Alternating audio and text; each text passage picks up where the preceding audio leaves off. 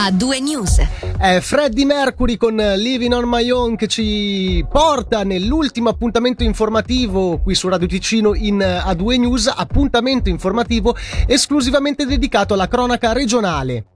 In apertura abbiamo la rapina avvenuta questa mattina in un chiosco di via Gerretta Paradiso, lo ha comunicato la polizia cantonale spiegando che stando ad una prima ricostruzione il rapinatore con volto coperto da un passamontagna e armato di pistola ha minacciato il titolare facendosi consegnare una piccola somma di denaro poi dandosi alla fuga a piedi verso il lungolago. Il dispositivo subito messo in atto dalla polizia cantonale ha portato di lì a poco anche grazie alla collaborazione del titolare del chiosco, del chiosco al fermo dell'uomo. Si tratta tratta di un 22enne svizzero residente nel Luganese. Lo stesso è stato posto in arresto. Apriamo ora una pagina dedicata al coronavirus. Il DSS ha comunicato oggi che il test sierologico sarà gratis per chi ha intenzione di vaccinarsi. La Confederazione ha deciso a partire da questa settimana di rilasciare il certificato Covid a coloro che presentano una sierologia positiva, un certificato della validità di tre mesi e solo in Svizzera. Il Canton Ticino vuole incoraggiare ulteriormente la vaccinazione e propone il rimborso del test a chi decide di vaccinarsi entro fine anno Sentiamo il direttore della divisione della salute pubblica, Paolo Bianchi. Il contesto è quello di una situazione epidemiologica molto fragile in cui ci troviamo soprattutto negli ultimi giorni anche in Ticino. Questo porta a un'accelerazione della vaccinazione di richiamo soprattutto negli anziani, presto arriverà poi per tutti. D'altro lato devono rimanere alti gli sforzi per aumentare anche la quota di popolazione che fa la vaccinazione ordinaria, la prima dose diciamo così. Tra le misure che sono state adottate sia a livello federale che cantonale ne aggiungiamo una che è questa offerta di rimborso del test sierologico e poi questa valutazione propria sulla presenza di anticorpi eccetera sfocia in una, in una vaccinazione. La Confederazione emana un certificato di eh, guarigione sulla base di test sierologici valido tre mesi e solo in Svizzera Ecco, chi per ottenere questo certificato va a fare il test serologico e prende consapevolezza dell'opportunità di una vaccinazione successiva eh, avrà questo incentivo. La vaccinazione completa e il certificato di vaccinazione rilasciato certo con le due dosi, ma è rilasciato anche con la dimostrazione di aver fatto la malattia e una dose.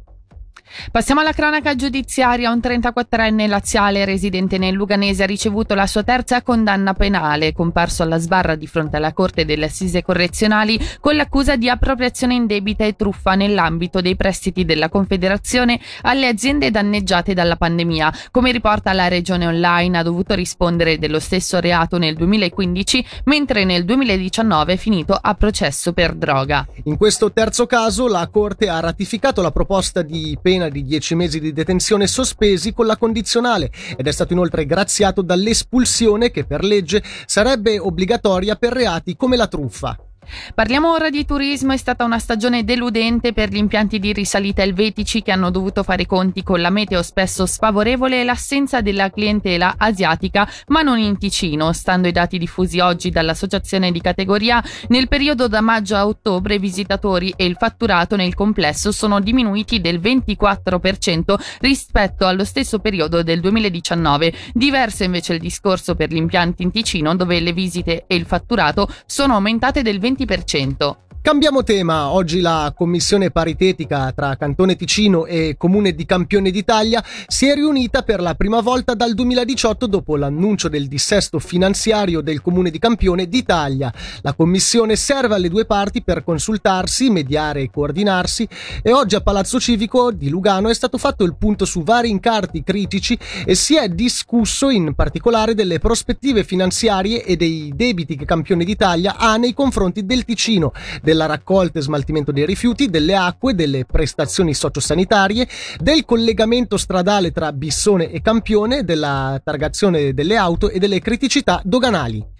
Passiamo allo sport. In Svizzera dalla prossima stagione nei massimi campionati sia di hockey che di calcio entrerà in vigore il biglietto nominale. Lo ha annunciato oggi il consigliere di Stato Norman Gobbi via social spiegando che la misura da lui proposta per limitare la violenza è stata accolta dai direttori di giustizia e polizia all'unanimità.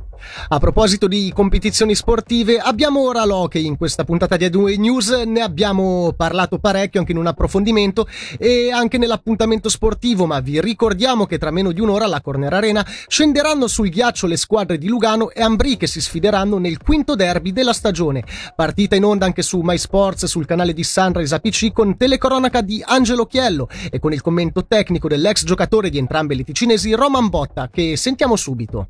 Finalmente, finalmente vediamo appunto al completo eh, Lugano che sono stati deficitati veramente da diverso tempo e adesso piano piano ritornano e dovrebbero anche ritornare i risultati, almeno si spera. Questa sera rischia di essere un po' al contrario, no? si tende a vedere Lugano un pochettino davanti che se vince allunga e questa sera invece è l'Ambri che può davvero portarsi con diversi punti in vantaggio in classifica in un momento che comincia a farsi interessante. Ecco, adesso ci avviciniamo a dicembre, mancano ancora due mesi e mezzo, poi siamo lì ai playoff. Da parte dell'Ambri la decide Pestoni, mentre da parte del Lugano la decide Valker.